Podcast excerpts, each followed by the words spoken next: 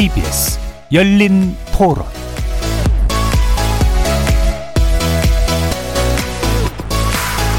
안녕하십니까. KBS 열린 토론 정준희입니다. 저는 그냥 영끌을 사야 된다는 생각을 해요. 뭐 잠깐 조정이 오고 그래도 결국 떨어지는 폭보다 올라가는 폭이 지속적으로 봤을 때는 더 클 거라 생각을 해요. 한시라도 빨리 사는 게 낫다. 지금 집 사는 건 좀 아닌 것 같아요. 부동산이 언제 이게 또 무너질지 모른다고 생각해요. 지금 너무 가계 부채가 늘었다고 줄이려고 지금 대출을 조금 제한을 시키려는 거잖아요. 근데 하편 또 이제 저희 같은 뭐 서민들 입장에서는 대출도 제한을 받으면 우리가 뭐 무슨 능력으로 우리의 뭐 주거지를 사냐. 제가 직접적으로 피해를 본 부분이라서 전세 대출 알아보는 중에 이제 하려고 딱 했는데 은행에서 막혔다 그러더라고요. 저는 짜증나죠. 그래서 그냥 저는 안 되는구나 하고 월세로 그냥 계속 살던 집에서 있었어요. 집값을 잡는 거에 도움은 될 수 있지만 사실 개인의 자유를 억압하는 걸 수도 있지 않을까라는 생각은 있습니다. 아니 그럼 어떡하라고 우리는 그런 생각이 좀 있습니다. 국가가 관여를 너무 많이 하는데 자율경제 시장에 좀 맡겨두는 것처럼 풀어주는 게 좋다고 생각합니다. 실제로 지금 대출로 해서 집을 구매하는 사람들이 많은데 그렇게 해서 규제가 되면 구매하려고 새로 구매하려는 사람들도 없어지고 또 내가 팔려고 해도 팔 수가 없는 상황이 되는 거죠. 그러면서 솔직히 없는 사람들은 나중에 굉장한 문제가 발생할 소지가 있습니다. 거리에서 만나본 시민들의 목소리 어떻게 들으셨습니까? 오늘 주제는 대출 규제, 금리 인상 경고, 집값 상승세 잡을 수 있을까입니다. 11억 930만 원 한국 부동산원이 발표한 지난 7월 서울 아파트 평균 매매 가격이라고 하는데요. 짐작하실 수 있듯 관련 통계가 집계된 이래로 가장 높은 수치라고 합니다. 아파트 전셋값도 서울의 경우에 2019년 7월 첫 주 이후 상승세가 계속되고 있는데요. 정부의 강력한 부동산 정책이 발표된 직후에만 잠시 각종 지표가 주춤하는 듯 하다가 다시 상승세로 돌아서는 상황이 되풀이되고 있는 겁니다. 한편 올 2분기 가계빚이 사상 처음으로 1,800조 원을 넘으면서 금융당국이 대출 규제 강화를 예고했고요. NH농협은행처럼 기준에 걸린 일부 시중은행이 신규 주택 대출을 전면 중단하는 조치까지 하게 됐고 우리은행도 전세자금 대출을 일시 중단하면서 대출 수요자들이 혼란에 빠지기도 했습니다. 여기에 조만간 한국은행이 기준금리 인상을 단행할 가능성이 높아져서 부동산 시장이 과연 어떤 반응을 보일지 귀추가 주목됩니다. 오늘 KBS 열린 토론에서는 세 분의 부동산 전문가 모시고 최근 집값 상승세의 배경 분석해 보면서 대출 규제 강화와 기준금리 인상이 하반기 부동산 시장에 어떤 영향을 미칠지 전망해 보는 시간 갖도록 하겠습니다. KBS 열린 토론은 여러분이 주인공입니다. 문자로 참여하실 분은 9730으로 의견 남겨주십시오. 단문은 50원, 장문은 100원의 정보 용료가 붙습니다. KBS 모바일 콩, 트위터 계정 KBS 오픈, 그리고 유튜브를 통해서도 무료로 참여하실 수 있고요. 보이는 라디오 이제 콩에서도 이용하실 수 있습니다. 시민 논객 여러분의 뜨거운 참여 기다리겠습니다. KBS 열린 토론 지금부터 출발합니다. 살아 있습니다. 토론이 살아 있습니다. 살아있는 토론, KBS 열린 토론. 토론은 라디오가 진짜입니다. 진짜 토론, KBS 열린 토론.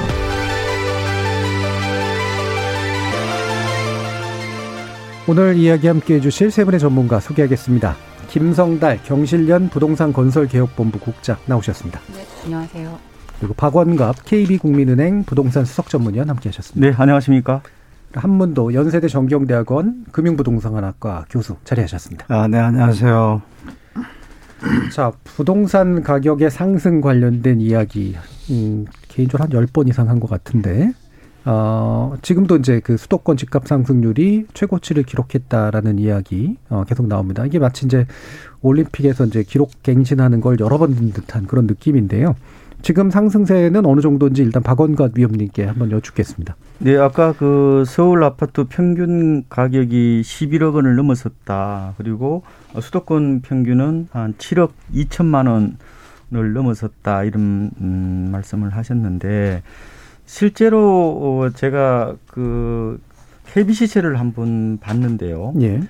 서울보다 오히려 어, 경기 인천 쪽이 훨씬 더 어, 많이 올랐다. 그래서 지금은 탈서울 내집 마련 수요. 예. 서울을 벗어나서 집을 사려는 어, 주로 20, 30대들이 어, 주택 시장에서 이제 핵심 어, 세력으로 떠오르고 있다를 보여주고 있는데요. 실제로 서울은 어, KB 시세를 보면 7월까지 이, 한9.8% 그런데 경기도 쪽은 많이 오른 곳은 어, 올 들어 7월까지 28%까지 올랐습니다. 시흥 같은 데인데요.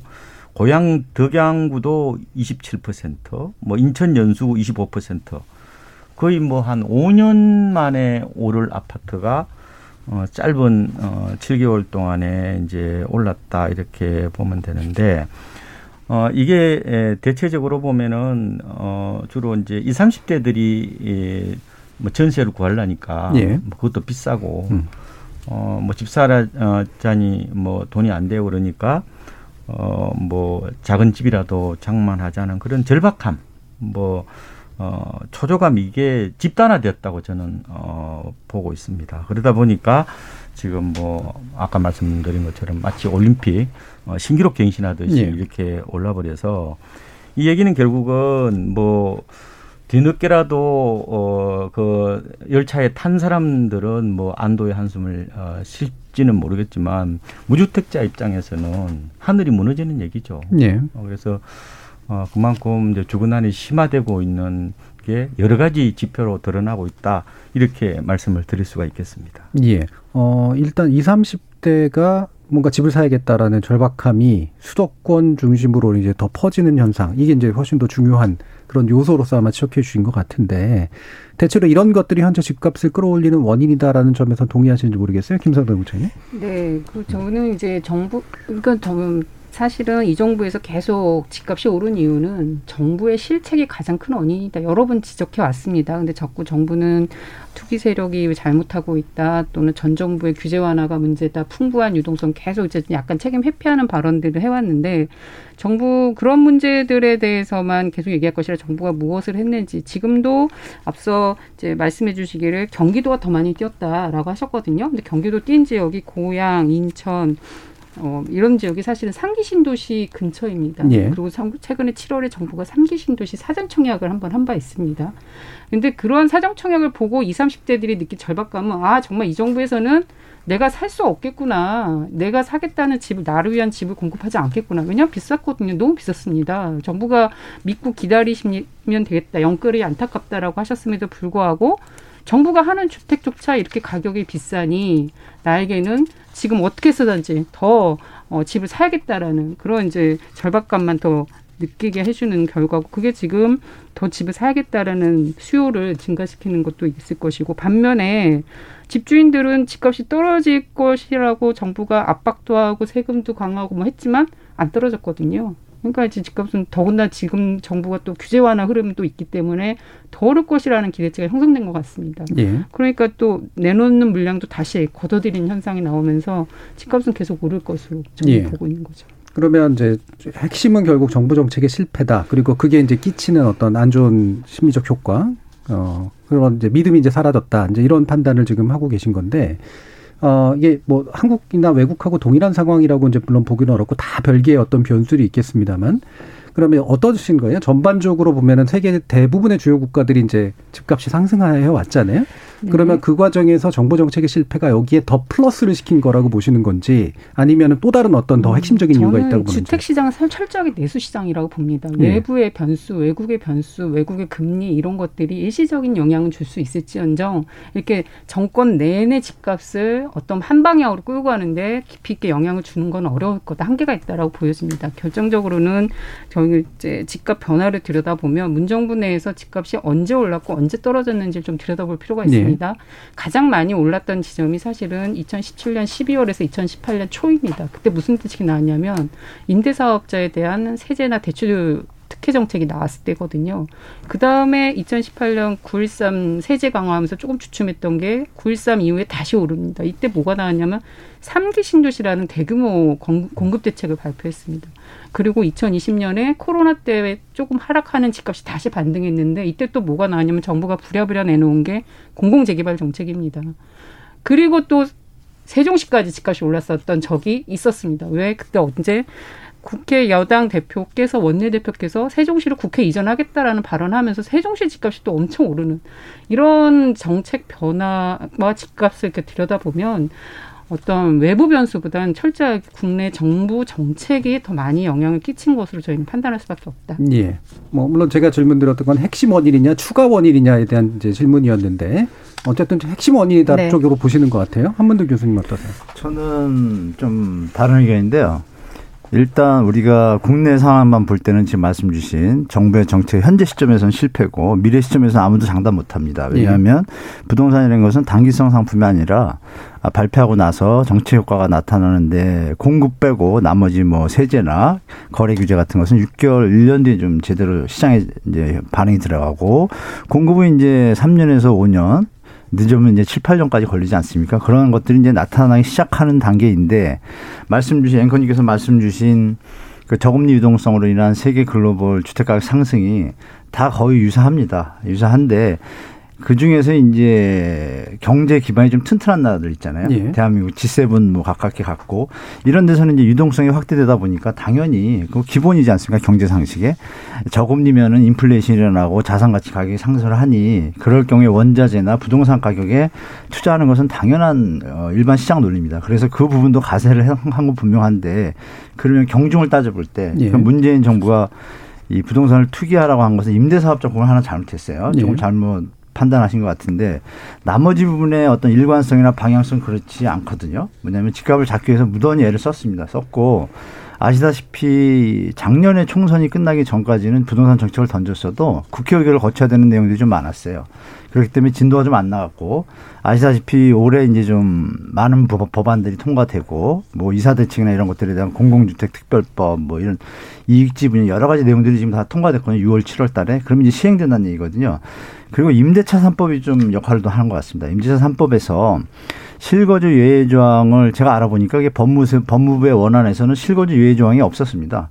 없었는데 국토부에 제가 보기엔 늘공 엑스맨이 어떤 작업을 했든 간에 근데 그게 들어왔죠. 들어와서 다들 비판이 많았고 저도 그 부분이 해소가 안 되면 이건 독소 조항이 돼서 시장에 에, 왜곡 현상이 날 거다 했는데 실제로 지금 그렇고 있습니다. 지금이라도 하면 지금이라도 제가 볼 때 이번 회기 전에 또 아니면 다음 회기 전에 만약 임대차 3법이 포지티브 형식으로 예를 들어서 결혼 자녀가 결혼하는 외에는 안 된다고 딱 안정성을 준다라면 미래 예측이 가능하기 때문에 삼기 신도시의 공급 시기와 이런 것들을 다 이 소비자들이 예측을 하고 계획을 사- 세울 수가 있거든요. 그러면 이제 심리적 불안감이 지금 극대화돼 있는데 예. 그런 부분들이 가라앉기 시작하면 시장에 이제 조금 뒤부터 효과가 날 것이고 실제로 서울 아파트 거래량이 작년 영크라 시절에 만 오천, 만천 뭐 이랬습니다. 그리고 평균 서울의 전체 재고 물량 대비 정상적인 평균 수량이 7천에서 8천 건입니다. 원래 월, 월 평균 거량이. 아시다시피 2021년 들어와서 월 거래량이 중간에 한번 7천하고 4천 빼고는요. 지금 계속 3천 대입니다. 3천 대고 요번에 양도세 중과 유예 그거 끝나는 시점 때문에 몰려서 4천 건으로 올랐거든요. 근데 8월에 들어와서 지금도 또 3천 건대로 가려고 그래요. 그러면 서울이 지금 여기 말씀 중에서도 거래량은 줄었는데 신고가를 가고 있단 말이에요. 근데 반면에 보면 하락 거래된 비중이 40%에 가까워요. 음. 이게 지금 과도기에 지금 들어, 들어선 거죠. 아주 저 심리적으로 2030은 불안감을 못 견디고 있고 50, 60, 40이 비율이 죽었다, 줄었다는 얘기는 시장 파악을 한다는 얘기죠. 그리고 예전에 한번 겪어봤잖아요. 그래서 제가 볼 때는 요 시기가 정책적인 부분, 그러니까 정치적인 시나리오 있지 않습니까? 예. 대선. 이거가 겹쳐서 과도기를 연말까지 갈 것 같아요. 가는데 그 뒤에 시장 상황은 전반적으로 볼 때 문재인 정부 정책이 현재 시점에 실패했으나 내년부터는 효과가 나타날 가능성이 높다라고 말씀드리겠습니다. 예. 그 실패라고 말씀하신 것에는 결국은 이제 거시경제적 효과라고 하는 것들을 제어해서 적당히 이제 집값을 잡을 수 있을 정도의 정책적 인 효과가 안 나타났다. 이런 아, 쪽으로 하나 얘기하십니까? 좀 추가 추원드리면 네. 이런 게 있죠. 정부가 이제 과도하게 규제를 강화했을 때 시장이 갑자기 죽게 되면 이제 경제 시스템에 문제가 생기니까 예. 노무현 정권 때처럼 전면 시행이 아니라 모든 대책들이 핀셋 규제였어요. 네네. 여기서 이제 사각지대가 발생하지 않습니까? 음. 이 사각지대에 대한 대비가 없었어요. 그러다 보니까 내고 나도 효과가 있는 것 같다가 두세 달 뒤에는 그 사각지대를 뭐 언론을 비롯하여 투기 세력, 뭐 담합 세력들이 총공격을 하면 당할 수가 없죠. 정부 정책이. 예. 심리적 불안감이 극도화되니까 또 실제로 올해 이번 달 저 서울 입주 아파트 물량이 예년보다 좀 작습니다. 그게 이제 시너지가 나니까 완전한 팩트에 대한 사실에 대한 판단이 소비자 입장에서 어려운 상황이 된 거죠. 예. 그런 부분이 좀더 통합적으로 이게 시장 상황을 이렇게 만든 것 같습니다. 예. 자, 여러 가지 얘기가 좀 크게 좀 섞였습니다만. 네네. 자, 박원갑 위원님 말씀 또 들어야 되겠네요. 그러니까 아까 말씀하신 대로 주요 요인과 이제 부차적인 요인. 예. 그러니까 결국은 어떤 현상들은 단일 요인에 의해서 결정되는 경우는 없어요. 단순 도식의 함정에 잘못하면 빠질 수가 있는데 좀 더 냉철하게 바라보면은 제 생각에는 어떤 금융시장적 어, 요인이 어, 한6 정도 되는 것 같고요. 음. 그 다음에 정부 정책적인 요인이 한 4, 4 정도 되지 네. 않나 이렇게 봐요. 그러니까 어, 어, 지금 서울이나 부산 아파트 값을 이렇게 여러 가지 논문을 에, 통해서 검증하는 걸 보면요. 가장 큰 것은 M2였어요. 그러니까 시중에 풀린 총 통화량. 예. 그러니까 뭐 현금, 요구불 예금, 뭐 2년 이하의 저축성 예금 이런 걸 다 합친 건데 이게 6월 기준으로 지금 음, 3,414조입니다. 어, 문재인 정부 들어서 어, 39%가 늘어났어요. 예. 과거 정부도 비슷하게 늘어났더라고요. 근데 그때는 규모가 크지 않았잖아요. 예. 지금은 엄청난 이 유동성에 같은 비율로 올랐다는 것은 음. 늘어났다는 것은 그만큼 유동성 세례가 더 강해질 수밖에 없다 이렇게 저는 보고 있고요. 어, 그 다음에 정책적인 측면에서는 뭐, 좀 이슈가 되는 게 바로 임대차 삼법이 아닌가 생각이 네. 들어요. 그러니까 작년부터 어, 지금까지 집값이 오르는 커다란 그 원인이 바로 어, 그러니까 전세 유통 매물이 줄어들었다는 거예요. 음. 그러니까 어, 모든 경제 정책은 어, 이렇게 음과 양이 있는 거잖아요. 그러니까 어, 임대차 삼법은 보면은 그러니까 기존 세입자들은 어, 가격과 기간의 주거 안정성을 누렸단 말이에요. 그죠? 예. 근데 어, 뭐, 제 기억에 지난번에 뭐 조사해 보니까, 100개 단지 해 보니까 77%까지 되었다는 얘기잖아요. 그 얘기는 그러면은 시중에 나오는 어, 전세 매물이 이, 많지 않다. 그러니까 어, 매물 가뭄이 이, 심화되고 있다. 이렇게 보면 될 것 같고요. 그러니까 새로 이제 어, 주택 시장에 진입하려는 이, 뭐 30대 입장에서는 전세 매물도 없고 이 가격도 비싸니까 결국은 어 뭐 전세 구하느니 집값도 보니까 계속 올라갈 것 같고 어 이런 어 생각에서 결국 집을 사버린 거거든요. 예. 그러니까 어 임대차 시장을 너무 조금은 어, 제 생각에는 섣불리 좀 건드렸다. 음. 그러니까 우리나라 임대차 시장은 외국과는 다르잖아요. 이게 전세는 임대차 시장이라기보다는 이른바 어, 사금융이잖아요. 예, 사금융. 사금융은 굉장히 어, 조심스럽게 접근했어야 되는데 어, 좀 당위적으로 좀 접근한 게 아니냐, 너무 규범, 규범적으로 접근한 게 아니냐 그런 생각이 이, 좀 든다 이런 말씀을 드리고 추가적으로 꼭 하나 드리고 예. 싶다면은 그거죠. 그러니까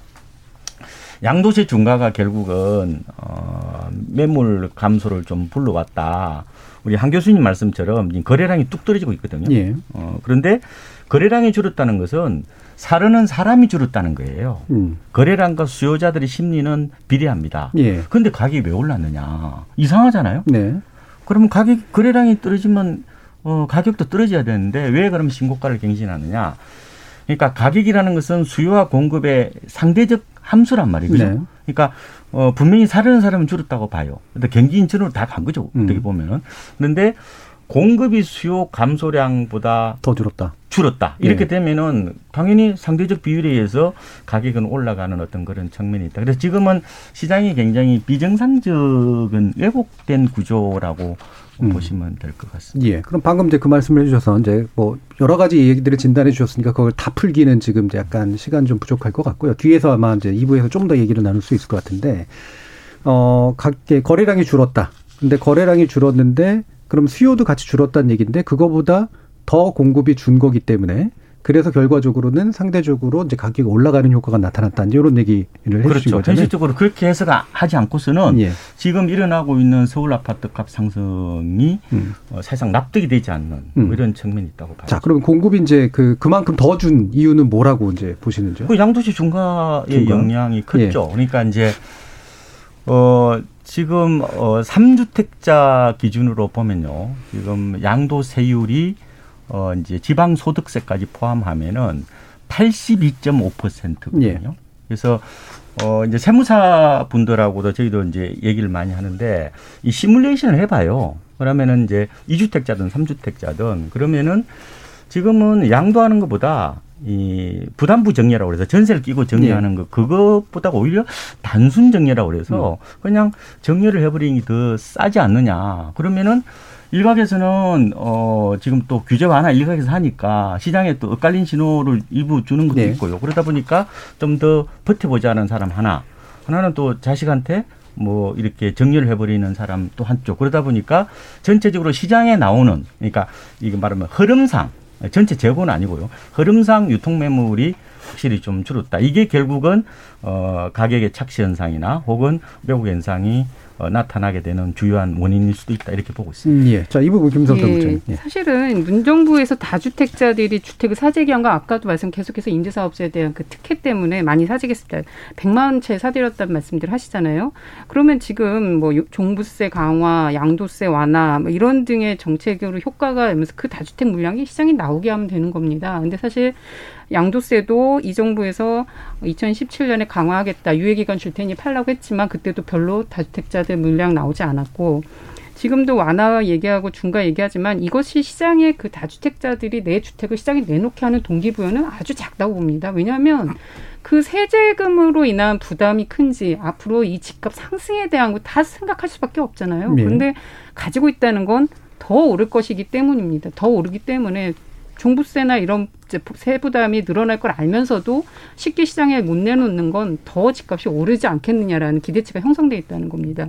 그래서 이런 것들이 세제로 근데 오히려 정부는 그런 걸 가지고 세제 정책은 기본적으로 원칙적으로 바- 불로소득이 발생해서 그 정부 그 불로소득 일정 부분을 환수하는 것이 맞고 거래 차익이 생긴 것 그것도 환수해야 되고 보유하면 보유에 따른 부담을 해야 되고 이거는 그냥 상식적이고 흔들리지 않는 원칙이어야 되거든요. 근데 문정부가 지금 강화했다가 완화시켰다, 강화했다 완화시켰다 하니까 오히려 다주택자들은 그러한 냉온탕식 정책을 피는 것이 정말로 시- 집값을 잡겠다라는 의지로 읽히는 것이 아니라 눈치 좀 보다가 집값은 계속 끌고 가겠다는 걸로 읽혀질 수 있다 충분히 그리고 4년 동안 집값이 안 떨어진 것도 그것들을 확신하게 해줬다 저는 이렇게 봅니다. 그래서 예. 실질적으로 지금 주택이 시장에 내놓지 않은, 않는 이유는 뭐 세부담 이런 것도 조금은 영향 미칠 수 있지만 결정적인 건 집값이 더 오를 거라는 기대치가 형성돼 있기 때문이다라는 거. 음, 예, 한문동 교수님. 예, 두, 두 가지로 좀 다르게 좀 좁혀들어서 말씀드리겠는데요. 일단 우리 저 위원님께서 말씀 주신 내용과 저는 좀 다른 의견이 있는데 실제 팩트를 갖고 말씀을 드리면 이 우리가 보도상에서 자꾸 매물이 감소하고 전세가 씨가 마르고 이런 보도가 거의 뭐 대부분이다 보니까 시장을 그렇게 판단하고 있는데 그건 다 거의 제가 그동안 작년 8월부터 데이터를 조사한 결과 다가 허위 보도입니다. 쉽게 말씀을 드리면 서울 아파트만 딱 말씀드리겠습니다. 서울이 지금 포커스니까.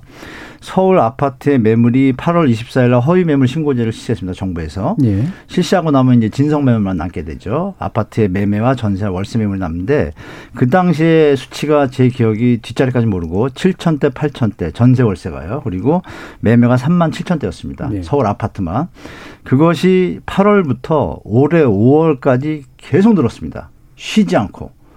제가 이거 보여드리고 싶은데 데이터 100% 확인하고 국토부과 확인하고 포털에 있는 거 다 취합한 겁니다. 그래서 그때 제가 방송에 나가서 드린 말씀이 기자님들 좀 정확한 사실 좀 보도해 주십시오를 누누이 말씀드려도 기사는 안 나옵니다. 그러면 언론이 역할을 제대로 못했다고 제가 보고 예. 그 수치가 제가 말씀드린 7천, 8천, 만, 3만 7천이 나중에 제가 말씀드린 아까 5월 저 중과세 유예 전에 상황을 말씀드리면요.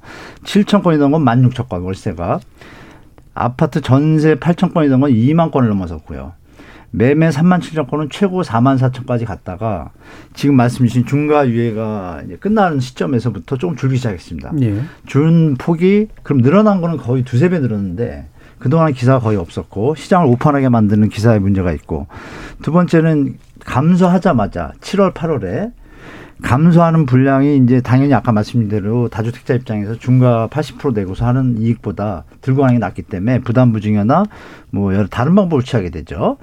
근데 그 비율이 좀 줄었습니다. 준 물량이 아까 말씀드린 총 늘어난 물량의 10% 정도 줄었습니다. 네. 그러면 예전에 말씀드린 작년 8월에 비해도 안- 많이 올라 있는 상태죠. 그런데 감소 기사는 또 도배랍니다. 그러니까 뭐 시장에 불안감을 많이 주는 거죠.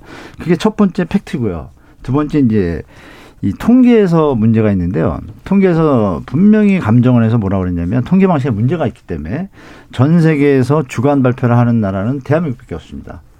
주간 발표의 지수는 정확성이나 그 명확성이나 안정성이 없습니다. 그, 그 표본도 작고 샘플도 작기 때문에 시계열이 확보가 안 되기 때문에 통상적으로 선진국들이 3개월 가중을 해가지고 연결해서 한 달치를 뽑아가지고 그 와중에 또 단순 가치 평균이 아니라 동일 가중 평균이라는 걸 씁니다. 근데 그런 것들이 지금 애매모호하게 혼, 혼, 혼재돼 있어요. 예. 그 감정화서 이건 나중에 밝혀야 되는데 그런 부분에 문제가 있고 그러면 주간마다 0.05, 0.1 하는데 10억짜리가 0.02 오르면 20만 원 오른 거예요. 그거는 시장에서 통계상으로 조작이 가능한 거거든요.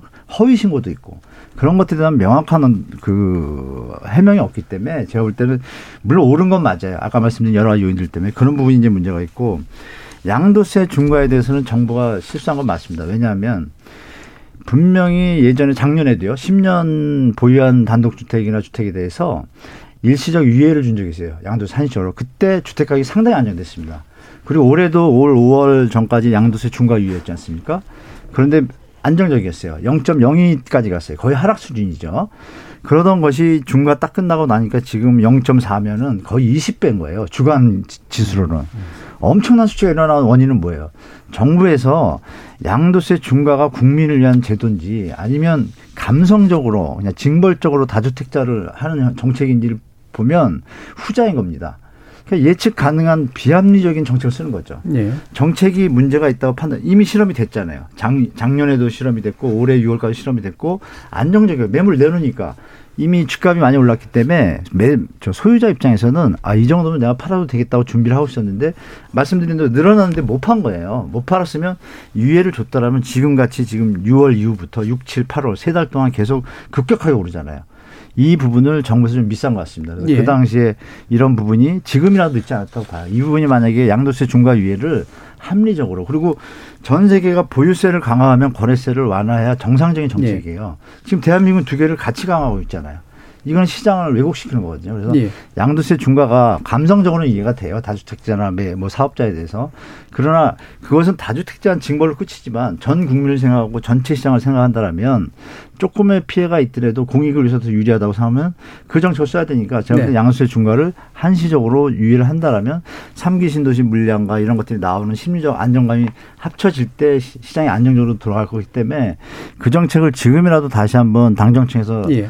좀 현실적으로 판단해서 국민을 알겠습니다. 위한 정책으로 좀 예. 다시 한번 했으면 좋겠습니다. 예, 제가 이제 발언 기회들을 드리면 이제 공들을 너무 오래들 모세요. 그래서 드리블들이 이거 하나만 좀 저. 잠깐만 예. 말씀드릴게요. 네, 네, 그러니까 네. 이제 음. 저도 뭐 평소에 이제 한 교수님 이제 존경하는데요. 다만 이제 그 약간 소수 의견 같은 느낌이 있어요. 예. 제가 봤을 때는. 그런데 어, 매물이 늘면은 가격은 자연스럽게 우리가 이치상으로 빠져야 되는데 오르고 있단 말이에요. 이 부분이 좀 어, 설명이 좀 모호해질 수 있다는 거 하고 그 다음에 이 매물이 이 저도 이제 그그 정보업체에 저도 한 5년 이상 근무를 해서 저도 현장은 잘 압니다. 그런데 매물이 중복 매물일 수도 있고 허위 매물일 수도 있고 그래서 네. 매물 그 자체를 절대시 하기는 좀 어려운 것 같고요. 그리고 어, 전세 같은 경우는 이제 매물이 없느냐, 저, 많느냐 이 부분을 떠나서 가격이 너무 많이 올랐다는 거예요. 네네. 지금 뭐 서울 기준으로 보면은 어지간한 국민주택 규모 작년 7월에 비해서 뭐 적게는 1억, 많게는 3, 4씩 다 올랐잖아요.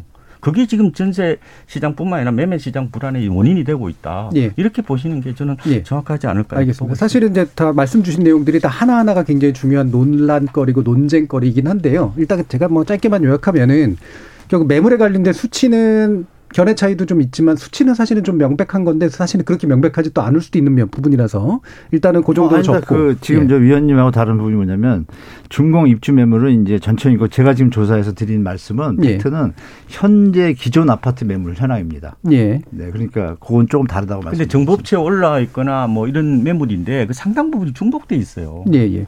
그러니까 근데 지금 이제 중개 예. 뭐 중, 중복이 아니라고도 하지만 그러니까 어, 한 매물을 놓고 이- 두 군데 세 군데서 올리는 것도 있고 그래서 약간 오차는 저는 있다고 봐요. 예. 근데 예. 제가 말씀드린 건뭐 예, 두 예, 분이. 제시하시는 수치에 대해서 음, 수치의 음. 기준도 좀 다르신 부분도 좀 네, 있고 네, 네, 그 수치에 네. 어느 게 맞는 거다라는 걸 지금 현재 확정할 수 없기 때문에 예. 일단 어, 그 차이에 대해서만 일단 밝히도록 하고요. 네.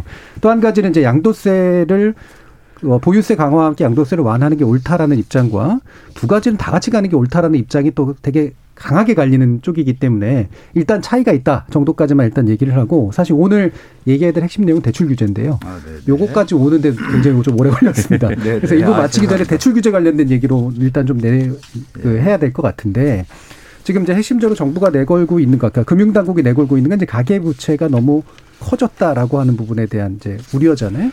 근데 이제 또 실제 수요자 같은 경우엔 나한테 왜 대출을 안 해줘? 이제 이렇게 이제 지금 되고 있는 거고 이 상황 정부의 판단이 좀 일단은 옳다고 보시는지 김성당 국장님 말씀 좀 들어보죠. 네, 뭐 지금 저 금리도 그렇고 대출이나 이런 것들을 풀면 당연히 투기 자금으로 활용될 가능성이 크다라는 건 다들 아- 저희도 동의합니다. 그리고 이제 문정부에서 그나마 좀 역할을 했다라는 게 사실 대출 규제였거든요. 예. 대출 규제였고 그것은 그래도 많은 역할을 했다고 보는데 지금 정부의 정책이 좀 오락가락하는 게 또 여기에도 반영이 됩니다. 지금 가계부채 관리하라는 차원에서 대출 규제 시사했다고 하지만 얼마 전에 홍남기 부총리께서 발표하신 건 대출 규제 완화해주겠다였습니다. 1주택자 대출 규제 완화해줘서 어, 9억 이하는 더 대출 받을 수 있는 비중을 최대 20%까지 올리겠다라는 걸 얼마 전에 또 발표를 해서 그게 지금 시행 중에 있습니다. 그래서 이점 가액 단위로 1주택자나 무주택자는 무주택자는 9억 이하에 대해서는 이전보다 대출을 더 완화해 주는 정책이 지금 시행되고 있고 또 한편 지금 대출 규제를 얘기하는 건 일부 언론, 일부 은행에 대해서 전년 대비 주택 담보 대출 관리를 하라는 메시지였다고 저는 읽었습니다. 예. 그래서 전년 대비 주- 주택담보 대출이 너무 증가하면 당연히 그걸 조, 조절을 해야 되니까 일부 은행이 그 수치를 벗어나지 않도록 관리하는 차원으로 지금 되고 있다라고 보여지거든요. 그래서 이 대출 규제에 대해서는 사실은 그 저는 이제 아주 잘 해야 되고 정부가 할 수 있는 정책이긴 한데 전반적인 건 대출 규제로 가야 되는 것은 맞다. 기존은 가져가야 된다. 맞다. 근데 계속 논란이 되고 있는 게 앞서도 얘기했지만 나는 실수요자다고 하거든요. 나는 네. 실수요자인데 왜 내가 주택을 살 수 있는 권리조차 보장 안 해주는 것이냐의 문제이기 때문에 그 부분에 대해서는 정부가 더 세밀한 정책을 만들어야 되는 건 맞는 거죠. 근데 예. 지금 정부가 하겠다는 게 9억 이하에 대해서 완화해 줬는데 9억 이하를 일반 서민들이 대출받아서 살 수 있다라고 보지 않습니다. 왜냐하면 문재인 정부 초기에 서울 아파트 값이 6억이었거든요. 그런 그 기준으로 돌아가 보면 그때 그 6억도 대출받아서 살 수 없는 아파트였어요. 서민들에게는. 그래서 지금 이 9억 이하라는 것이 실질적으로 어, 내 집을 원하는 주거 불안에 시달리는 이 서민들을 위한 대출 규제 완화냐라고 볼 때는 이거는 서민들보다는 오히려 시장의 어떤 투기적 거래를 더 부추기는 요소로 갈 확률이 저는 크다라고 봅니다. 오히려 예. 대출에 대한 규제를 풀어주는 쪽은 이런 민간에 있는 거품 있는 시장이 아니라 공공이 주도하는 거품 없는 주택. 그럴 때는 무주택 서민들에게 이제 대출을 파격적으로 해줘서 이 주택 주거 안정을 가져가도록 해줘야 되는 건 맞죠. 근데 지금 정부는 공공주택 파격적인 공공주택 자체를 내놓지 않고 있다 보니까 실적으로 실수요자를 위한 규제 완화라고 했지만 결국은 투기 주장 효과가 이어질 수밖에 없지 않냐. 음. 얘기가 지금 좀. 약간 섞여서요. 그러니까 뒤에 부분은 공공주택 관련된 얘기고 예, 앞에 예. 부분 은 대출 규제 관련된 네. 얘기라 대출 규제로 다시 좀 좁혀야 될 것 같은데, 그러니까 대출에 규제하는 방법은 대출의 총량을 일단 규제하는 방식이 네. 있고.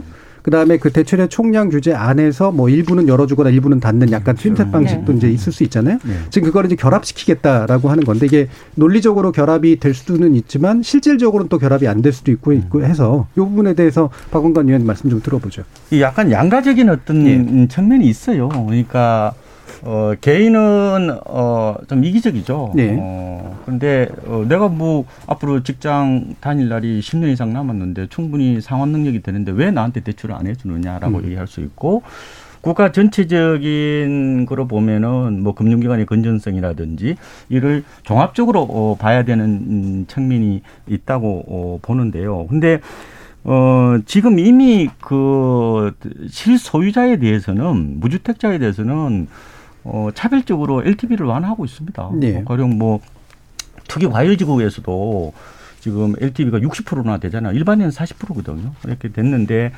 에, 이게 이제 그런 어떤 개인에 대한 그리고 철저한 실수요자에 대한 어, 이런 차별적 금융 혜택 이외에 이거는 전체적으로 지금 어떻게 보면 한도가 뭐 소진되는 경우도 있는 것 같더라고요. 네. 그래서 뭐 농협이라든지 뭐 다른 은행별로. 어, 은행들이 이제 어좀 뭐 한두 달 혹은 서너 달 뭐 대출을 못 하겠습니다. 이렇게 얘기하는 건데 이게 어느 정도까지 번질지가 이제 저는 관심인 것 같아요. 그러니까 어, 이게 지금 보면 전세 대출이라든지 뭐 담보 대출 정도 하고 있는데 그럼 아니면 이게 전반적으로 다 어, 확대될 거냐는 부분이 예. 어, 그다음에 어느 정도 어, 금융기관이 참여할 거냐가 더 핵심이고 아직은 제가 봤을 때 좀 기후인 것 같고요. 너무 과도한 우려가 왜냐 예. 가령 지금 농협에서 어, 가령 집단 대출 뭐 중도금 집단 대출 같은 경우는 이제 못 한다고 그러잖아요. 예. 그러면은 지방 같은 경우는 농협이 아무래도 뭐 시군 단위로 다 있거든요. 음. 그러다 보니까 거기 의존할 수 있는데 만약 다른 또 지방은행을 또 활용할 수도 있는 거고 그런데 그게 에, 다른 어 시중은행까지 어느 정도 확대할지 여부는 음. 결국은 정책 정책 당국자가 아, 판단을 할 건데 아직까지는 저는 좀 지켜보자 이렇게 에, 보고 있습니다. 아직까지는 이제 은행 단위의 문제일 예, 가능성이 예, 좀 예. 높다 이렇게 보시는 거네요. 그리고 한문도 교수님 어떠신가요? 예, 이거 정확하게 팩트를 봐야 되는데 요즘 기사들이 이제 뭐 정부 쪽으로 이거를 화살을 돌리는데요. 그건 일단 제가 볼 때 잘못된 판단이라고 봅니다. 제 생각에. 왜냐하면 정부가 작년에도 했고 박근혜 정부 때도 기억하시겠지만 대출 빚내서 짐사라고 막 했을 때 하자마자 1년 뒤에 가계부채 종합관리 방안을 발표했습니다. 그때도 이미 우리 가계부채가 심각했거든요. 예. 지금은 더 심각하죠.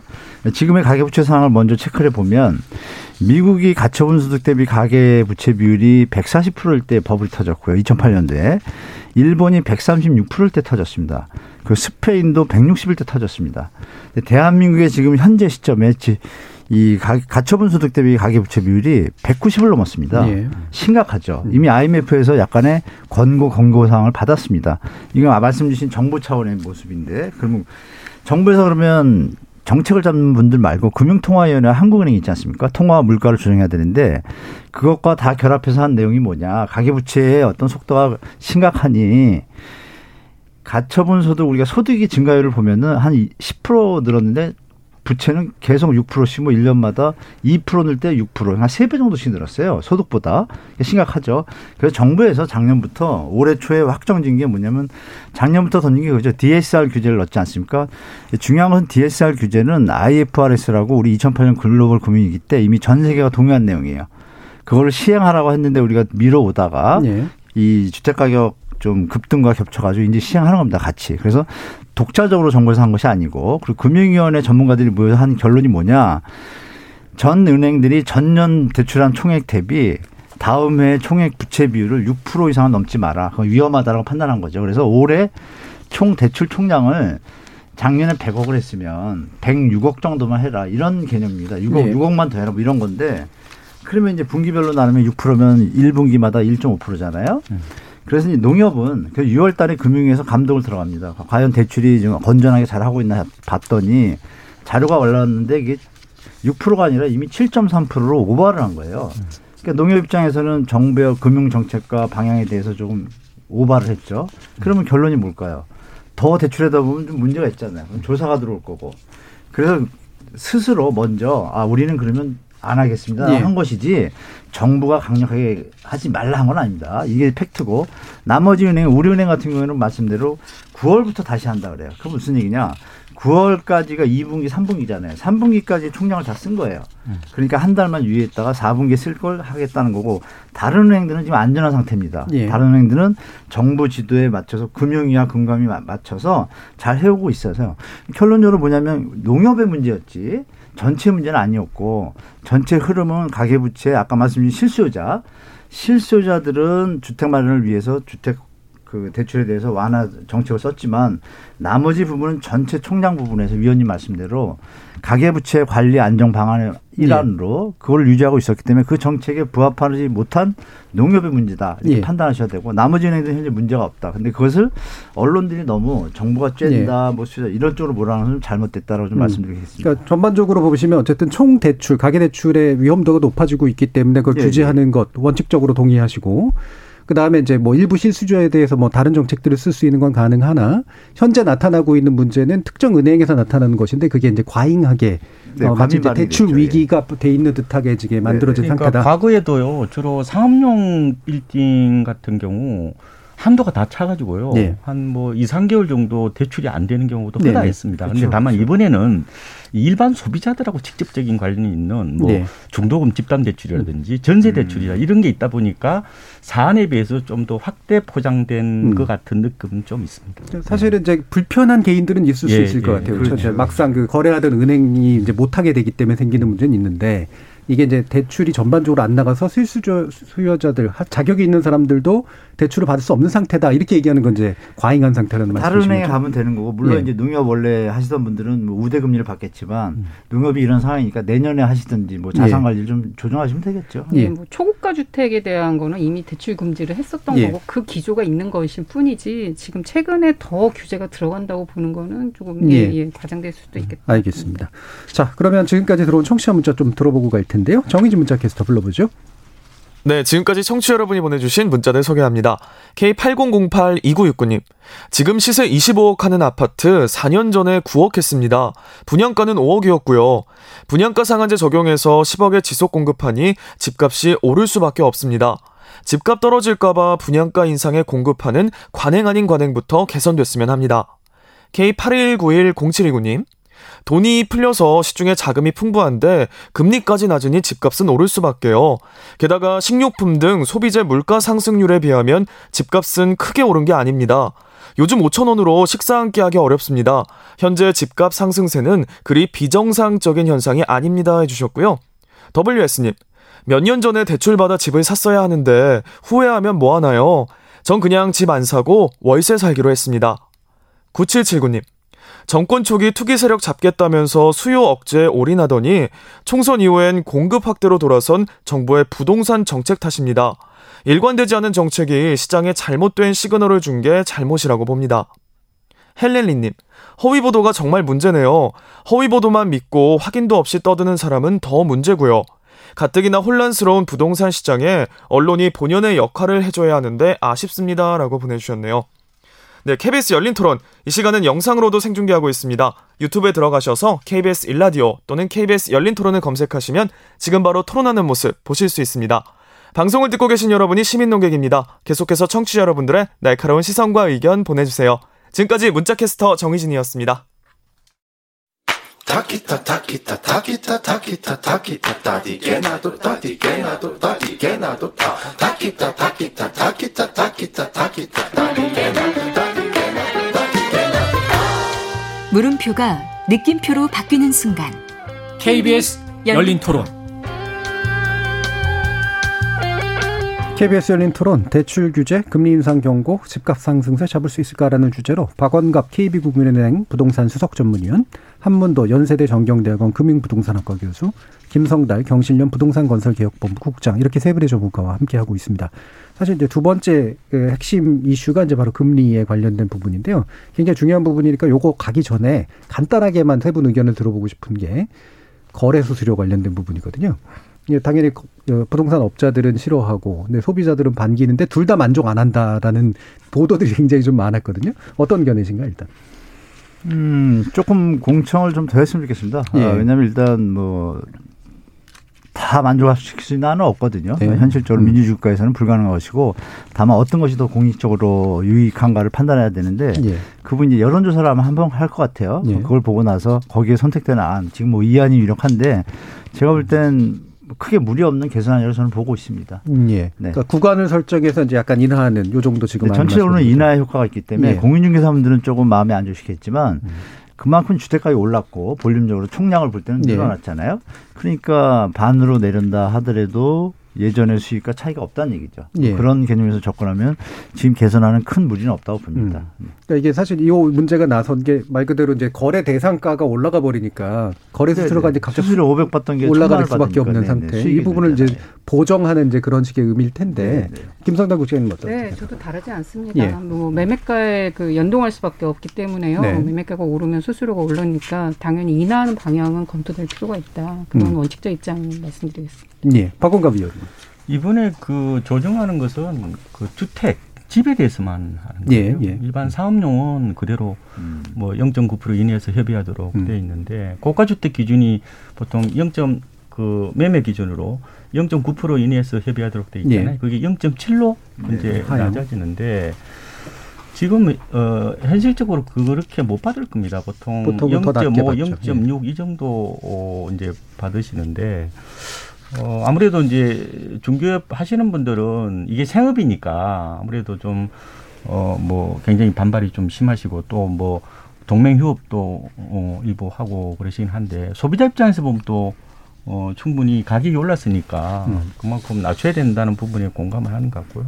저도 이번에 아마 이 정도 아니면은 좀 어느 정도 어, 뭐 소비자의 어떤 의견들 음. 이걸 좀 수렴한 게 아닌가 이런 생각도 해보고 예. 있습니다. 그 흔히들 이제 그 소비자 입장에서 얘기하는 게 그거더라고요. 그러니까 거래가가 낮은 것에 대해서 낮게 받는 건 어쩔 수 없다고 생각하는데 당연히. 근데 왜 집값이 높아진다고 해가지고 부동산에서 더 많은 보증을 해줄 수 있는 것도 아닌데 그리고 더 많은 수고나 노력이 들어가는 것도 아닌데 왜 이렇게 값이 같이 비례해서 올라가야 되지? 보증은 1억에서 예. 2억으로 올랐어요. 예. 오르긴 했는데 아무래도 이제 그 일반 소비자 입장에서는 그렇게 생각하죠. 뭐 어차피 5억짜리 거래하나 10억짜리 네. 음. 거래하는 거나 수거하시는 거는 똑같은데 왜 수수료가 어, 비싸냐 이렇게 얘기를 하시는데 어쨌든 이 부분들은 어, 이해관계가 좀 많이 엇갈려가지고 아무래도 이해관계죠. 예. 조심스러운 부분은 있습니다. 어쨌든 그런데 어, 최종적으로 어, 뭐 잘 좀 마무리되었으면 좋겠지 않느냐 이렇게 음. 보고 있습니다. 예. 아무래도 이제 낮은 가격 거래에서 다 받지 못한 걸 이제 높은 가격 거래에서 보정해 주는 효과 뭐 이런 것도 좀 사실 바탕에 좀 깔려 있는 것 네. 같긴 한데요. 뭐 거기에 대해서 아주 깊게 논의하지는 않고 바로 이제 금리로 또 들어가 보도록 하죠. 자, 한국은행 금리 인상 어 상당히 가능성이 높은 것으로 지금 얘기가 되고 있고 많은 분들은 결국은 금리 인상이 돼야 그나, 그나마라도 잡힌다라고 하는 그런 견해들을 좀 갖고 계신데 이 부분 한문동 교수님 어떤 생각이신가요? 이 부분은 제가 볼때뭐 주택 시장과 상관없이요. 예. 어, 저- 우리 지금 물가가 좀 많이 오르고 있거든요. 어, 물론 매매 가격 전 세계적으로 주택에 대한 시장에 대한 물가 상승률의 지표로는 산입이 안 되지만 그 보이지 않는 어떤 또 효과도 있기 때문에 가치 상승이 인플레이션 수준으로 지금 가니까 이 부분에 대해서는 조정이 필요하다는 건 다 알고 있고 우리가 코로나 때문에 지금 금리를 낮춘 거거든요. 근데 코로나가 이제 백신이 이제 거의 지금 50% 정도 맞았네요. 수- 그 시민들이. 1차로 1차 기준으로. 그러니까 이게 이제 6개월 뒤를 감안할 때 담한다고 가정하면 폭발적으로 이제 다시 활동이 일어나지 않습니까? 네. 소비시장이 발동할 거고 그랬을 때 이 금리 상태에서는 또 유동성이 더 확대되는 거죠. 그러니까 이걸 사전적으로 관리하지 않으면 문제가 날 수 있다라는 뭐 지배적인 어떤 뭐 학자들의 얘기고 전문가들의 얘기입니다. 그래서 음. 아시겠지만 저번 달 회의죠. 금통위 회의 때 지금 고승범 금융위원장으로 내정되신 분이 그분이 이제 소수 의견으로 이미 매파 발언을 했죠. 아, 이거 긴축하지 않으면 나중에 문제 터진다. 음. 그런데 그 다음 회의 때 다섯 명이 거기다 동조를 했습니다. 예. 근데 이제- 고승범 위원장이 이번에 내정이 된 바람에 원래 7인이 금통위를 하지 않습니까? 예. 금통위 결정하는데 과반수 이상 찬성하면 이제 하는데 그러면 저번의 상황을 볼 때는 다섯 명 이상이 동조를 했기 때문에 금융위원장 후보가 빠져도 여섯 명이니까 여섯 명에서 네 명이나 세 명이 찬성하면 되는 거 아니? 아, 세 명은 안 되네. 네 명이 돼야 되네. 근데 네. 다섯 명이 찬성을 했었으니까 음. 의견을 의, 의, 의사라고 보면 제가 볼 때는 요번에 어떤 뭐 경제적인 충격 때문에 늦춘다 해도 바로 한 달 안에 할 것 같고 아니면 내일 할 수도 있습니다. 제가 볼 때. 내일 회의가 열린 거 맞나요? 네. 그렇죠. 네, 예. 저는 내일 할 가능성 한 70% 보고 안 된다 하더라도 한 달 안에 무조건 한번 올릴 거고 그리고 JP 모건이 예측 보고서를 냈는데요. 한국이 빠르면 연내 두 번, 내년 초에 한 번에서 세 번 정도 0.25씩 해가지고 0.75까지 올릴 거다라고 예측을 했습니다. 그래서 제가 볼 때는 좀 시장에서 이미 뭐 전문가들은 다수 있는 것 같고 일반 소비자 입장에서는 아, 이게 안 될 수도 있다라고 좀 막연하게 보실 게 아니라 예. 전문가들의 어떤 예측에 따라서 자산 관리에 대해서 좀 대비를 하시는 게 좋을 것 음. 같다라고 좀 말씀드리겠습니다. 그러니까 일단 부동산 가격 문제 제쳐놓고라도 과잉하게 풀린 유동성 회수하고 네. 이렇게 될 경우에 이제 부동산에도 영향 분명히 오겠죠. 아, 장기적으로는 당연히 오고 이제 이후에 이제 찾아오게 될 경기 회복에서 이제 사, 사전적으로 뭔가 네. 조치를 취하기 위한 목적이 당연히 흘러갈 수밖에 없다. 박원관 위원님은 어떤 견해세요? 그렇죠. 지금 어 대체적으로 consensus가 어 내년 말까지는 그 코로나 팬데믹 이전으로 예. 기준금리를 되돌린다. 아, 그래서 금리 정상화가 이루어질 거다. 이렇게 얘기를 해요. 그러니까 어1.25 정도까지는 기준금리를 올린다는 건데 어 지금 부동산 시장의 과열이 바로 저금리와 과잉 유동성이 큰 원인이라면은 예. 금리가 올라가면은 그만큼 잡혀야죠. 어, 음. 태풍의 영향권에 접어들 가능성은 충분히 있다. 저도 이렇게 보고요. 어, 다만 이제 과거의 금리 인상기 때 보면은 무조건 집값이 빠졌 높지는 않았다. 지 않았어요. 오히려 올랐거든요. 어, 이게 M2가 더 늘어나서 저는 이런 예, 예. 현상이 일어났다고 보는데 그래서 어, 실제로 어, 현대경제연구원에서 보통 금리 인상기를 두 구간으로 나눴어요. 가령 2005년 어 10월부터 2008년 9월까지를 1차 금리 인상기였는데 이때 8번 정도 기준금리를 올렸는데 전국 아파트 값이 KB 시세로 한 21% 올랐고요. 예. 2차 금리 인상기 때가 2010년 7월부터 2012년 6월인데 이때도 다섯 번 올렸는데 아파트 값은 한 12% 정도 올랐는데 문제는 그럼 과거에 금리 이, 오를 때 집값 올랐으니까 그럼 지금도 더 오르는 거 아니냐. 그러니까 음. 구매력이 늘어나서 집값 오른다는 그런 논리인데 네. 어, 질 들레즈라는 어, 프랑스 철학자는 이런 얘기를 합니다. 어, 차이의 반복이라는 얘기를 해요. 예. 그러니까 역사는 반복되지만 반드시 차이를 동반한다는 거예요. 그러니까 저는 이번에 에, 어, 집값 상승 원인이 바로 이, 이 금리와 유동성에 에, 기인한다면은 어떻게 보면 호수에 물을 빼버리는 어떤 그런 측면이 있을 거예요. 다만 그러면 이제 뭐 어, 금리 올리면은 집값이 폭락하느냐 이런 극단적인 사고보다는 아마 제가 연내에는 제 개인적인 생각입니다만 어, 상승률과 좀 거래량이 둔화되는 정도로 어, 나타날 것 같고요. 어느 정도 좀 이게 악재들이 누적이 됐을 때 임계점을 넘어야 이게 가격에 좀 변화가 올 가능성이 있지 않습니까? 예. 그래서 아마 그 시기는 만약에 금리 때문에 어, 집값이 변동이 온다면은 올해보다는 내년 정도를 좀 봐야 되지 않을까 이렇게 어, 예상을 해보고 음. 예. 있습니다. 부동산 토론에서 들레지 얘기를 들어보니까 굉장히 신선합니다. 예. 예. 아, 근데 예. 저도 좀 약간 비슷하기도 하지만 금리와 집값이 항상 일치하지는 않았던 것 같습니다. 예. 그래서 지금 말씀하신 것처럼 어, 이명박 정부와 박근혜 정부 중간 중반 2015년 말까지 집값이 상당히 안정돼 있었는데 그때 기조는 계속 금리 인하 기조였습니다. 그래서 어, 이명박 정부 말이 2012년에 3%에서 박근혜 정부 말 때 1.25%까지 떨어진 것으로 나타나더라고요. 그래서 문재인 정부에서 다시 조금 올리다가 1.75%까지 올렸는데 지금 계속 낮춰서 0.5%까지 됐는데 예. 어, 박근혜 정부 때는 낮춰도 집값이 떨어진 반면에 문재인 정부에서는 낮춘 게 바로 집값 상승을 더 부추기는 효과는 분명히 있었던 것 같습니다. 예. 그거는 집값이 금리에 직접적으로 금리가 다는 아니지만 정부의 실책하고 금리 인하까지 맞물리다 보니까 집값은 또 크게 상승한 것은 맞다.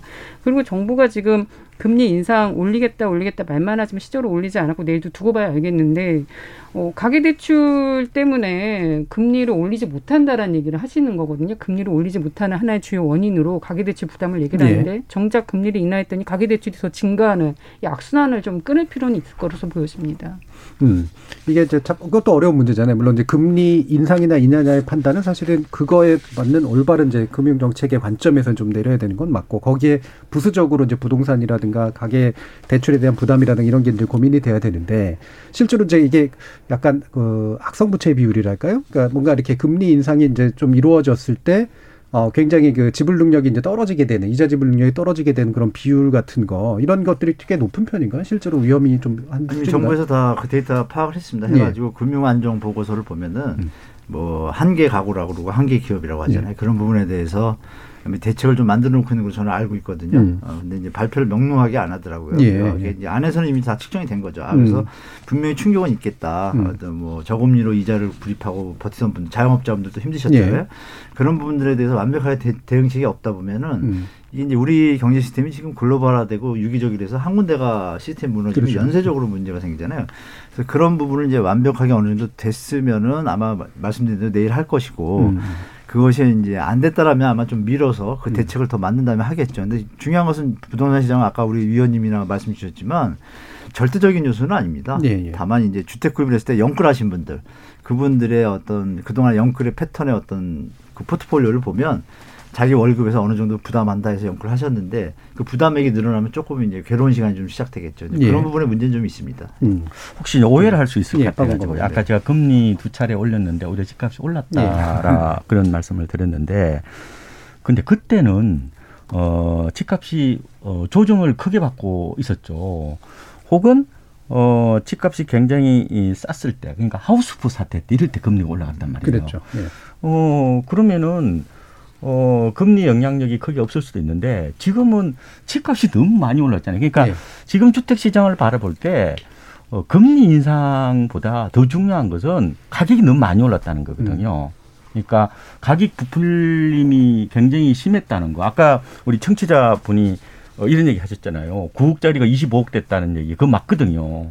그래서 어, 지금 경계해야 될 거는 오히려 금리보다는 너무 가격이 많이 올라서 어떤 어, 그 비싼 집을 살 사람이 과연 몇 명이 있을까라는 예. 그런 부분에 대해서 고민을 해야 되지 않을까. 음. 그러니까 비싼 게 가장 악재거든요. 예, 현재로서는. 예, 예. 오히려 그런 쪽으로 어, 보는 게 더 맞지 않을까 예, 좀 생각해 보고 덧붙여서 말씀드리고 예. 싶은 게 최근에 얼마 전에 국토위원이 보고서를 냈습니다. 집값 변화에 어떤 게 영향을 미치냐, 세부담이냐, 아니면 정부의 직접적인 가격 규제냐라고 했을 때 어, 세부담은 논란도 많고 그 효과는 미비했다. 반면 정부가 본연의 역할인 분양가 상한제와 같은 가격 규제를 했을 때 시장은 더 안정됐다라는 보고서를 낸 바 있습니다. 그래서 지금도 그런 논리를 가지고 정부가 정책을 만드는 것이 훨씬 중요하다고 저도 음, 보여집니다. 가격에 직접 배익하는 게 가장 효과가 좋다. 예. 뭐이 부분도 아마 논의하실 부분들이 많긴 하겠습니다만, 근데 또 한 가지 이제 금리 관련해서 이 얘기는 해- 해야 될 것 같은데 그러다 보니까 이제 사람들이 어 조만간 금리 올라? 오르기 전에 빨리 사야겠네 라고 하는 심리가 생기지 않겠느냐라는 그런 우려도 좀 있어요. 근데 이게 어, 합리적인 우려는 물론 이제 합리적인 파- 판단 방식은 아닌 것 같긴 합니다만 어떻게 보세요, 한번 더 교수님? 너무 비합리적인 예. 유도성 예. 표현을 갖다가 존재를 하는 것 같습니다. 제가 예. 볼 땐. 그렇지 않습니까? 예. 그건 뭐 싸우는데 뭐 엔돌핀을 더 주면 더 잘 싸운다. 그게 아니죠. 엔돌핀을 더 주면 죽을 수도 있습니다. 예. 그런 거를 명료하게 해야 되는데 어떤 아까도 좀 말씀드렸지만 언론의 어떤 보도 어떤 방향이 조금 좀 시장 편향적이고 그쪽에 좀 치우칩니다. 왜냐하면 그건 어쩔 수 없어요 생리상 광고가 거기서 제일 많이 들어오거든요 언론사 네. 입장에서 그런 부분이 좀 포커스가 있고 하나 이제 아까 말씀 주신 것들에 대해서 추원을 드리면 대한민국 역사상 주택 구입 부담 지수를 2004년부터 주, 어, 금융주택금융공사에서 이제 지수를 발표하는데요. 이 주, 중위 가구 소득이 이제 부담할 수 있는 선으로 적정선을 해서 뭐 곱하기 100 하는 그런 수치인데 그 수치가 우리 저 2008년 금융이 터지기 직전에가 145, 150이었습니다. 결국 터졌죠. 그리고 현재 시점이 역사상 그 지수를 발표하고 나서 최고 시점입니다. 서울이 166을 찍고 있습니다. 지방은 좀 괜찮은데요. 역대 최고를 찍었습니다. 이 기사가 한 번 나오고 안 나옵니다. 주택 구입 부담 지수가 최고를 찍었다는 얘기는 끝이라는 얘기죠. 어떻게 네. 보면. 근데 금리까지 가세를 해요. 음. 그러니까 우리가 이제 아까 말씀 나눴지만 금리와 하나로 볼 수 없다 그랬지만 여러 가지 요소를 같이 제가 말씀드리면 거래량이 지금 줄고 있고 하락 거래량이 혼재돼 있고 근데 신고가는 올라가고 주택 구입 부담 지수는 극이고 또 금리 또 올리고 여러 요인들을 볼 때는 제가 볼 때 지금은 좀 보수적으로 시장에 대처하셔야지 음. 무리하게 뭐 정부가 대출을 안 한다 그래서 대출 해가지고 제2금융권 해가지고 하는 것은 조금은 타임이 음. 좀 위험한 시기인가 아닌가라고 지- 어, 우리 청취자분들한테 좀 말씀드리고 그러니까 싶습니다. 여러 가지 이제 작동이 덜 됐던 요인들이 금리까지 겹치면서 네, 예전에 어쨌든 없던 현상들이 자꾸 확실하게. 예, 예, 예. 올 거라는 건데 네. 이게 이제 아까도 이제 그 저기 청취자들 의견해 주실 때 이제 그런 얘기들이 나왔습니다만 믿었더니 올랐네 이제 이러면서 이번에도 또못 네. 믿겠는데 뭐 이런 이제 태도가 네. 있을 수 있을 것 그게 같아요. 지금 네. 제일 저희한테 한을 맺혀서 예. 전화 주시는 분들이 정부의 선한 의지를 믿고 투기는 나쁘다 믿고 음. 계속 정부가 기다리란 말을 믿고 안 했더니만 나만 음. 옆에 사람은 벌고 나는 더 어려워진 상황에 대해서 엄청 우울 화병이 나신 분들이 예. 너무 많습니다. 그래서 음. 정부가 그런 것들에 대해서 우리가 시민들한테 믿, 믿고 기다려라고 말을 하려면 정부의 뭔가 획기적인 개선안이 나와야 되는데 최근 내년 선거를 앞두고 정부가 보여주는 이 방향은 사실 획기적인 어떤 규제 강화 개혁 방안이 아니라 완화에 더 실려 있다고 보여지거든요. 그래서 예. 사실은 이제 그런 얘기들이 먹히려면 일단은 정부부터 더 압박해서 뭔가 좋은 시민을 위한 정책이 나오도록 하는 것이 사실은 좀 필요하지 않나 예. 보여집니다. 그동안은 핀셋 규제 강화였다면 지금 또 핀셋으로 또 완화하는 측면도 좀 같이 나타나는 것 같아요. 네. 예. 예, 박원갑 위원님 말씀도 한번 들어볼까요? 이런 이제 심리에 대해서 어떻게 생각하시는지. 그러니까 지금은 어, 이 비성적 과열이라는 얘기를 흔히 하잖아요. 그러면은 어, 그런 상태에 놓이게 되면은 어, 그러니까 충동적이고 훨씬 더 어, 어, 좀 뭐랄까 합리적인 생각을 못 하게 되는 경우가 많아요. 근데 예. 지금의 가장 큰 문제는 제가 봤을 때 이 초조감과 불안감이 예. 이게 이제 병목 현상을 유발하는 건데요. 지금 4, 5년 뒤에 집을 사야 될 사람들까지 지금 서둘러서 집을 사는 거거든요. 음. 선소비 현상이 저는 과열의 가장 큰 원인이라고 젊은 세대가 많이 봅니다. 그렇죠. 예. 그러면은 이 주택 수, 예, 수요를 결국은 이연시켜야 되는 거죠. 늘려뜨리는 게 지금 가장 큰 어, 핵심 포인트라고 예. 보는데 그러면 정부가 시장에 대해서 계속해서 이제 신호를 보내는 거잖아요. 그런데 기다려라. 어, 기다리면 집을 싸게 살 기회가 있을 거라는 그런 어, 신호가 결국은 이제 믿음이 돼야 되는데 제가 봤을 때 시장과 정부 간의 신호 체계가 약간 오작동이 많이 일어나고 일부는 불도 꺼져 있는 것 같아요. 그래서 빨리 제 생각에는 시장과 결국 정부 간의 이 신뢰 체계 이, 이 신호 체계를 정상화시키는 게 필요하다. 그럼 예, 어떻게 예. 정상화를 시킬래? 결국은 공급이죠. 예. 공급이 어, 이루어지고 있다는 이런 어, 가시적인 어떤 그런 성과 이게 결국은 어, 신호 체계를 정상화시키는 핵심 포인트가 아닌가 음. 이렇게 저는 어, 보고 예. 있습니다. 그러니까 집값의 이제 상승폭이라든가 이런 것들이 너무 가파르지 않고 적절한 시기에 내가 적절한 나이가 되면 집을 살 수 있어 네. 이런 기대가 좀 생겨야 되는데 그 부분에서 신호 체계가 이제 어긋나 있다라는 그런 예. 말씀이시잖아요. 관련해서 이제 지금 지금 발표된 내용 보면 공공주택 일부하고 그다음 민간 이렇게 신규 분양 일부에서 한 10만 호 정도를 사전 청약 받는다 이제 이런 식의 얘기를 하는데 이게 공급의 관점에서 의미가 있다고 보세요? 예, 김 저는 그 정부가 지금 전달하는 메시지는 물량만 지금 전달합니다. 예. 물량 앞으로 더 물량이죠. 많이 예. 물량을 공급할 것이다. 이제는 오늘 발표한 내용이 저는 상당히 나쁘다고 보는 게 네. 공공 택지마저 민간 건설사에게 팔아서 그걸 또 공급하게 하겠다는 겁니다. 지금 서민들이 원하는 정부 정책은 내가 살 수 있는 정책, 그건 공공이 할 수 있는 거지 민간 보고 하라고 할 수 없는 거거든요. 분양가 규제도 한다고 했는데 왜 내가 보는 그 앞서 7월에 분양한 사전청약 아파트 분양가를 보니까 어 성남이 2,700, 뭐 위례가 평당? 2,400, 음. 예, 의왕이 2,000.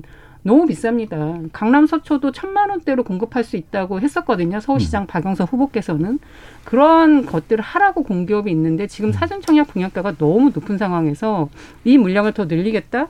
그러면 시, 시민들은 높으면서도 높은데 또 이번에 못하면 더 기회가 없을 거야. 하니까 예. 청약가율은 빌어지, 벌어지고 건설업계만 지금 오히려 보면 이 부분에 대해서 제일 음. 아 나에게 물량을 정부가 확정해 준다라는 어떤 시그널만 받은 거 아닌가 이게 어떻게 서민에게 집값 잡을 수 있으니 안정하시고 기다려라는 메시지로 가겠느냐 저는 예. 매우 부정적이다 그리고 민간 업체에게 특혜를 주겠다라는 것밖에 안 된다라고 저는 보여집니다 예. 그래서 정부가 공급을 지속적으로 하겠다라고 한다면 먼저 선언을 하셔야 합니다. 그러니까 LH 지금 투기 사태로 LH나 SH와 지방 공기업, 중앙 공기업 나라는 요구가 있는데 그럼 LH나 지방 중앙 공기업이 하는 아파트는 어떤 아파트여야 되냐 거품 없는 가격이어야 하거든요. 예. 근데 지금 다 어, 땅도 팔고 집도 팔아서 부당이득 잔치를 벌인다라는 비판이 계속 있는 거를 어떻게 바꿀 것이냐입니다. 음. 그럼 적어도 민간업체에게는 땅을 팔지 않는다라는 선언이 나와야 되는 거거든요. 음. LH는 정말 다 서민을 위한 공공주택만 그것도 거품 없는 어, 자가 효과를 누리기 위하면 건물만 분양하는 주택 이런 좀 시, 외국에서도 사용하고 있는 그런 공공주택 모델이 국내에서도 좀 사용하겠다라는 선언이 먼저 나와야 그것이 지속적으로 공급될 때 시민들이 믿고 기다린다는 겁니다. 네, 근데 예, 사안을 의원님. 좀더 어, 그러니까 사실적으로 저는 음. 볼 필요가 있다고 봐요. 그러니까 이 사전 분양을 10만 가구를 하겠다는 것은 저는 어, 가시적인 성과를 내는데 좋은 대안이라고 저는 봅니다. 예. 이게 분당 신도시 규모보다 더큰 예, 예, 거거든요. 그렇죠. 그러니까 어, 말하자면은 내 집 마련 효과를 어, 조기 내 집 마련 효과를 극대화하는 거죠. 음. 그러니까 우리가 약혼 해놓고 맞선 보러 안 다니는 거하고 비슷한 거죠. 예, 예. 어, 그래서 이 부분들이 저는 아무래도 집을 살까 말까 음. 아니면 분양받을까 고민하는 30대들한테는 어쨌든 어, 수요를 어, 좀 분산하는 어떤 그런 어, 측면이 있을 것 같고요. 음. 이게 어, 이게 보다 더 구체화돼서 뭐 이 지역이라든지 일정이라든지 이런 걸 어, 서둘러서 공개해서 어쨌든 공급이 꾸준히 되고 있, 있구나 하는 그런 신호가 어쨌든 지속적으로 시장에 전달되는 게 그나마 우리가 뭐 이거 하나 가지고 집값이 완전히 안정되지는 네. 않겠지만 이 정책이라는 것은 누적대 효과가 있거든요. 네. 석탑 쌓듯이 차곡차곡 쌓아나가는 거다. 그런 측면에서 보면은 어, 오늘 내놓은 것은 저는 어, 비교적 긍정적으로 예. 긍정적으로 음. 있습니다. 예, 한민호 교수님. 예, 저도 음. 전반적으로는 우리 이제 본부장님이 말씀하신 그 부분은 조금 미스가 있지만 예. 위원님 의견에 동감합니다. 음. 왜냐하면 이 LH 사태가 있지 않습니까? 그래서 현장들에 대해서 우리 체크를 해보면은 이사 대책하고 공공 재개발이 좀 핵심이잖아요. 보면. 근데 그 소유주들, 소유주들이 이제 LH가 주도적으로 하다 보니까 사고를 쳤잖아요.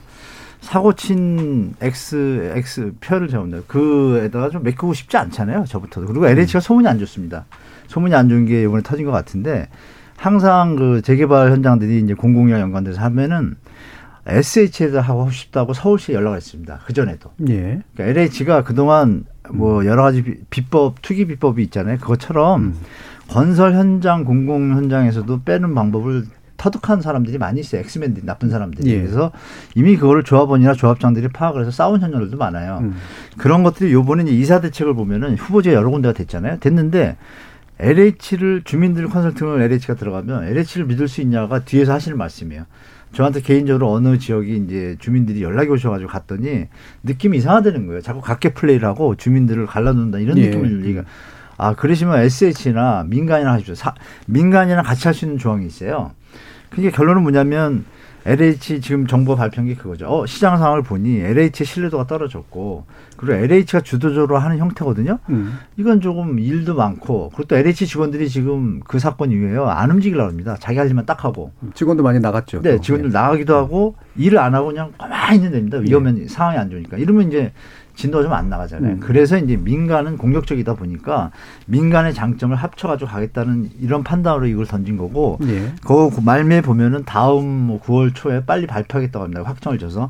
그리고 유의할 게 우리가 좀 유념, 유념해서 할 게 볼게 노영욱 시장하고 오세훈 시장 예전에 만났어요. 두 달 전인가 대, 저 국토부 장관이 되고 나서 두 분이 제가 볼 때 협의가 잘 된 것 같아요. 뭐 정파를 떠나가지고 왜 그걸 느끼냐면 공공 장기 전세주택을 하려면은 택지를 가지고 국토부랑 잘 협의가 돼야 되는데 이번에 오세훈 시장이 17,000원과 장기 전세 주택을 발표한다고 좋거든요 물량이 그리고 요번에 지금 민간 얘기를 하지 않습니까?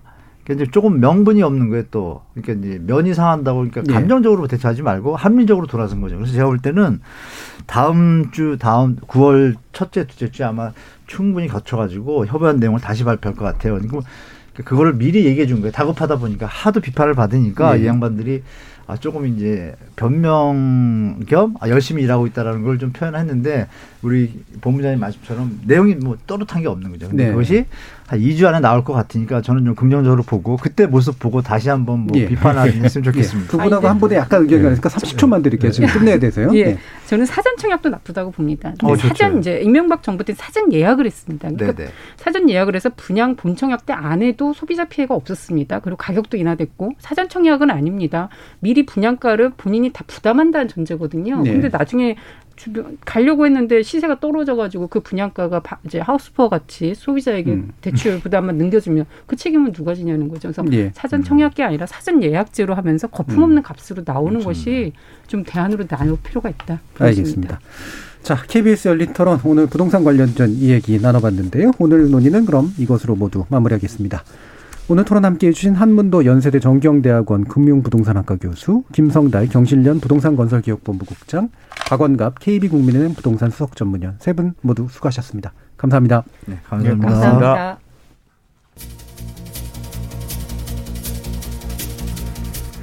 전근대 사회에서는 날이 가물면 기우제를 지냈고 집안에 우환이 생기면 무당을 불러 구술했죠. 부정한 것을 씻어낸다면서 희생양을 바치기도 했고요. 현대인의 시각에서 보면 지극히 비과학적이고 쓸모없는 행동이지만 기능주의 사회학적 관점에서는 다 나름의 이유가 있었습니다. 즉, 손 놓은 채 아무것도 안 하는 것보다는 끊임없이 무언가라도 하고 있는 모습을 보이는 게 심리적 효과도 있고 사회 안정에 도움이 됐기 때문이라는 거죠. 백약이 모여인 것처럼 보이기도 하는 이 부동산 문제. 과연 남은 무엇이 우리의 마음을 위로하고 차분함을 찾게 만들까요? 참여해준 시민 논객 여러분 감사합니다. 지금까지 KBS 열린 토론 정준이었습니다.